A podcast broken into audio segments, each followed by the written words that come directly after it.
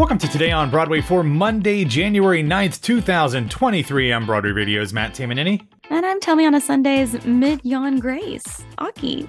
That's all right. We've got a lot going on. We're recording a little earlier than normal on Sunday because you've got some stuff, which I actually don't know what you're doing today, but I'm going to see the Non Equity National Tour of Legally Blonde, the musical, because of course I am. Of course you are. And uh, actually, on Saturday, I went out to the Riverside Theater in Vero Beach, Florida, to see a production of Man of La Mancha, which is one of my favorite shows. Mm. So, I'll, as is one of my New Year's resolutions, I'm going to do many audio reviews of every show that I see uh, this year. So, those will be probably after I see the Legally Blonde show in the next day or so, I'll do a, a quick thing in the Patreon feed. Uh, so you can head over there at patreon.com slash Broadway Radio, broadwayradio.com slash Patreon. Grace, do you have anything exciting going on Sunday that uh, that you want to share? I'm having a lovely uh, brunch moment with some people. Nice. Um, it's just yeah, it's it's a busy Sunday, but it was mainly because I knew that you and I might be having a showtime at 3 p.m. But I knew that you had Legally Blonde, and we just Yeah. we could not we could not Yeah. you know jeopardize that. No, especially because we have some absolutely bonkers news to start the day with. There's been no press release, there's been no announcement, but there has been an equity casting call. So this is a fish a fish because they are going into auditions fairly soon for a stage adaptation of the Emma Donoghue best-selling novel turned Academy Award winning movie Room. Now, if you'll remember, this was originally a 2010 novel that was turned into a 2015 film, which starred Brie Larson as a young woman who had been held captive for seven years and whose five year old son, played by the adorable Jacob Tremblay, who became like this obsession for a lot of people in popular A culture. literal star. Yeah, um, because of this movie, uh, he was born in captivity. He is the product of sexual assault by the kidnapper. This film won Brie Larson an Academy Award, and it was like this really big deal. They're making this into a play. In fact, they've actually already made it into a play. It had its world premiere in Stratford in 2017. The director of the show is Cora Bissett, who is the associate director of the National Theatre of Scotland, and it features songs written by Scottish songwriter Kathryn Joseph. This is not a musical, but it does appear that it is going to be a play with music. According to the equity casting notice, the first rehearsals start in late February. The first performance will be early April. It'll open in April and it will close as a limited run in September 2023. So this is a show that appears to be aiming for this season on Broadway, despite the fact that we have heard nary a word about it. This seems like such a bizarre show to to adapt for the stage, especially one where you're going to say it's a it's a show with music. So I don't know if that means that it's more if it's a little more lyrical than the movie was, which was an absolutely gut punch of a of a of a film. This was not something that you would think would normally translate, but it is a film that has all of the different types of accolades. It seems like it has a pretty good pedigree in terms of people adapting things. The the script will actually be adapted by the original writer Emma Donoghue, who not only wrote the original novel, but also did the screenplay of the film. She is now doing the script for the stage. It has this kind of interesting uh, UK Scottish creative team, and we're going forward with this. What is another interesting thing here is that if you scroll through the breakdowns for all of the roles, Grace, is that Ma is the character that Brie Larson played. They are looking for an understudy for Ma. They are not looking for Ma. So that means that they already have somebody lined up for that. And the way it's described is black, female, 20s, and 30s. So that means that despite the fact that Brie Larson, a white woman, won the Academy Award for playing this role, it appears that a black woman will be playing the role on Broadway when it comes to Broadway. And I think to me, without knowing the script at all, uh, first off, that's how it was also done in the UK in 2017.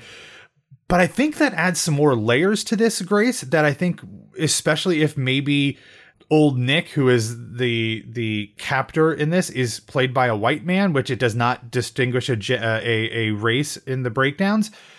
I, I think that's kind of I think that that adds some more things that makes it a little more interesting. So this is weird. I when I first heard this, I was kind of dumbfounded that they were doing this, but the more I thought about it, I think it has a little bit more possibilities than I would have anticipated just on first blush. Yeah, I, th- I thought it was wild because, of course, like as soon as people saw that casting breakdown um, for you know EPA, of course the the, the article immediately arose. Yeah, um, yeah I I think it's interesting because I've seen also a lot of discourse like saying like, is this a musical? Is this a play? And it seems to read like a play with music. So I think yeah. that we can like settle there because I don't anyone in this life that would argue that like something with such um sensitive natures like translates to musical quickly and easily. Um, I think th- this is probably much more delicately handled, which makes sense. Um, I would hope that there's not a you know, not that musicals always have to have a tap number, but just like picturing that is like challenging for me. Um, but yeah, no, it is very much exciting. And I think also when you include that, because you all will be able to to read this article, um, they included a room teaser trailer from the UK mm-hmm. production mm-hmm. um, to give you kind of like a better scope of what this might look like, which I think fa- is fascinating. Like I I was so stunned by this film. It took me a really long time to get over it. Um, it it was challenging for a number of reasons for me, but like all in the ones that are like make sense. Like it was handled so beautifully. So I have mm-hmm. no doubt that the production will also be this way, um, because it's a similar team, right? So, um, anytime that the subject matter is like this and then it's being handled by the people that executed it well on screen um, I'm, I'm just really interested to see how this translates and also what casting looks like to because to your point you know it seems like they already kind of have that. And judging from the timeline in this article as well um, or in the casting breakdown it's really quick. So um, we'll probably see some more things coming up soon for it yeah, if they start rehearsals at the end of February, I would imagine they will right. want to start going on sale before that, which usually means they will at least announce the star. So whoever is playing Ma that is already been cast, which is why they're not they don't have anybody for that role in the uh, audition breakdown. I would imagine that announcement will come fairly soon. To be honest with you, I don't know if that will happen Monday, I think the fact that the EPA went out probably will will speed things up a little bit as people recognized it and there were articles about it. So I would not be surprised if that is, um, is something that comes fairly soon. And then obviously the the full cast will be announced no later than the end of February when they start rehearsals. But that is very interesting. And one other thing I'll note here is the the role that Jacob Tremblay played, the character Jack, there's actually two versions of him in this EPA breakdown, which I think is really interesting. There's little Jack, who is age five. But then there's a character called Super Jack, which is the internal version of Little Jack. It says not a grown up version of the boy.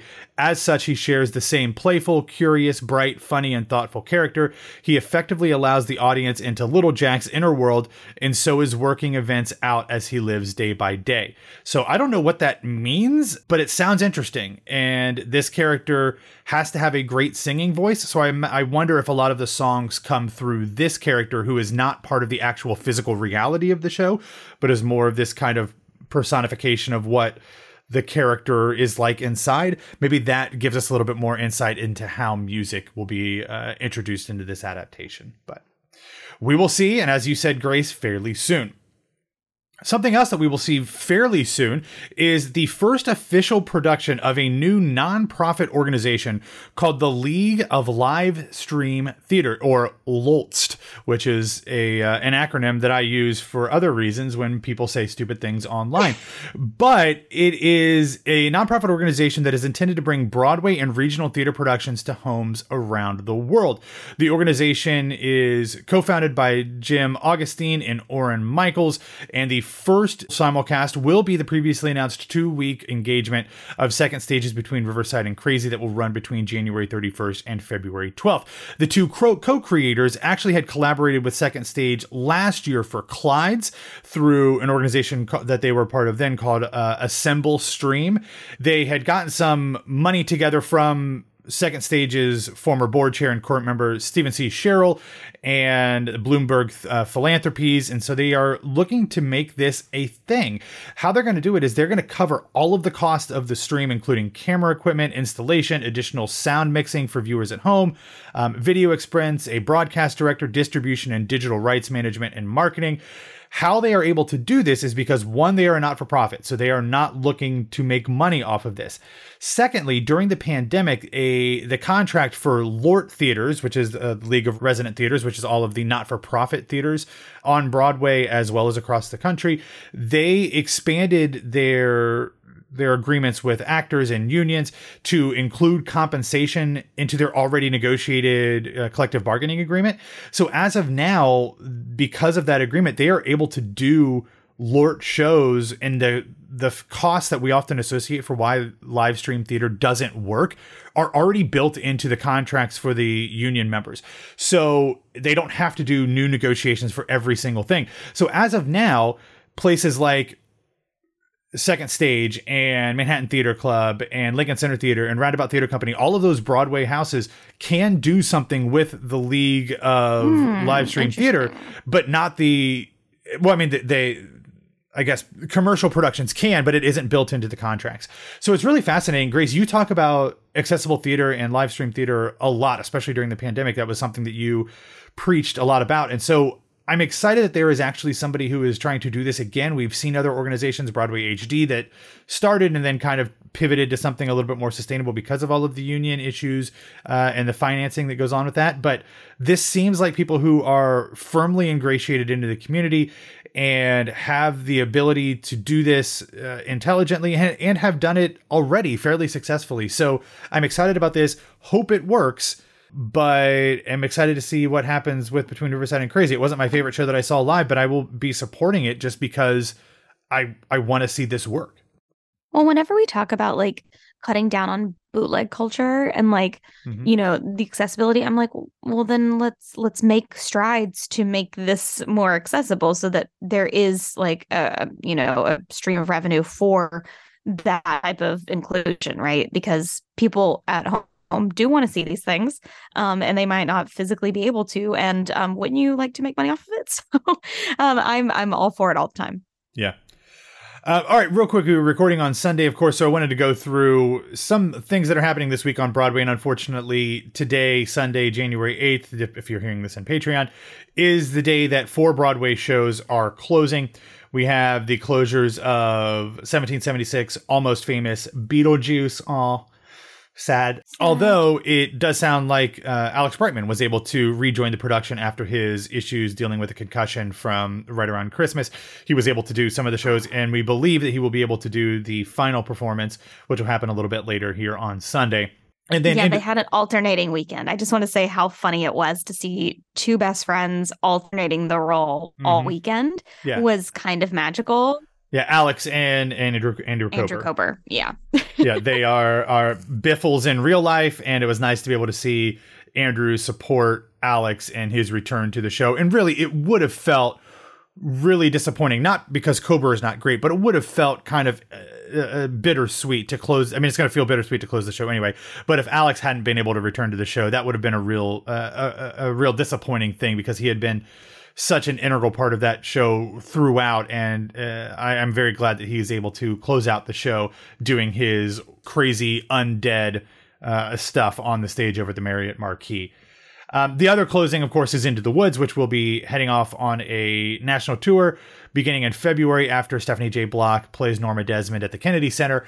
I, am waiting. Like they keep saying there's going to be more venues announced for the tour. I, I, need them to do that. Like, can we just go ahead and do that? I I, I don't like the waiting. I, I need to know what else is happening. Um, but what is happening coming up on Friday, as we discussed last week, the delayed first Broadway preview performance of Pictures from Home will happen. And then, unfortunately, next Sunday, we have even more Broadway closings in which A Strange Loop, Death of a Salesman, Ohio State Murders, Old Man in the Pool, The Music Man, and Top Dog Underdog will all wrap up their Broadway runs. So it's that time of year, Grace. Things are starting to close. We have a few more set to close over the next few weeks as well. Um, someone at the end of the month, a few at the beginning of February. But, you know, it's sad to see all these shows close, although most of them were limited runs, and it's not like they are surprises. But as we talked about last week, that kind of means that things are opening up for more shows to come in, things that have been announced, things that haven't officially been announced, like Room. So, you know, we're getting into spring, and that usually means rebirth, and that certainly applies on Broadway as well. Another show that I wanted to mention that is closing on Sunday that is not on Broadway is Stomp. It plays its final performance at Off Broadway's Orpheum Theater on January 8th after 11,000 performances and 29 years. Kind of crazy that that is is closing. Um, Grace, did we talk about? Have you seen Stomp? Did you ever see Stomp? I, I don't remember if we no. talked about this. It might have been Ashley. I never got to see it live. Um, I had only seen the like the recorded performance that mm-hmm. every mm-hmm. public middle school is able to get their hands on. Um, but no, it's it's kind of amazing um, that they've had such an incredibly long run. Yeah, I saw it on tour years ago in Atlanta, and it really is exciting. It's captivating. It's it's it's a show. It's musical. It's percussion. It's dance. I'm sad that it's not going to be in New York anymore, but I, I understand that after 29 years, it might be hard to sell some tickets. But either way, it um, mm, congratulations to them. And something that ties in with the fact that Beetlejuice is closing. One of the producers did an interview with a Hollywood Reporter, and at the time they talked about the fact that they had planned to film the show in April 2020 because it had been forced out of the Winter Garden Theater for reasons that we do not need to rehash at this point. Obviously, that did not happen because of the pandemic. Um, he did say, though, that they would still like to capture the show on stage, but it will not happen at this moment. So, whether that means maybe they take the touring production and film it somewhere or bring it to a house on a soundstage, who knows? Uh, but for all of you Beetlejuice lovers, it does appear that there are still hopes to capture this show with the Broadway cast at some point, as they had been planning on doing before the pandemic. Finally, Grace, let's get into a recommendation. I didn't really have anything, but you have one that you wanted to throw in there of a show over at 54 Below happening at the end of the month. Yeah, so on January 31st, um, if you uh, are a fan of theirs, you're going to love this. And if you don't know who they are, then you're also going to buy a ticket right now because of what I'm saying.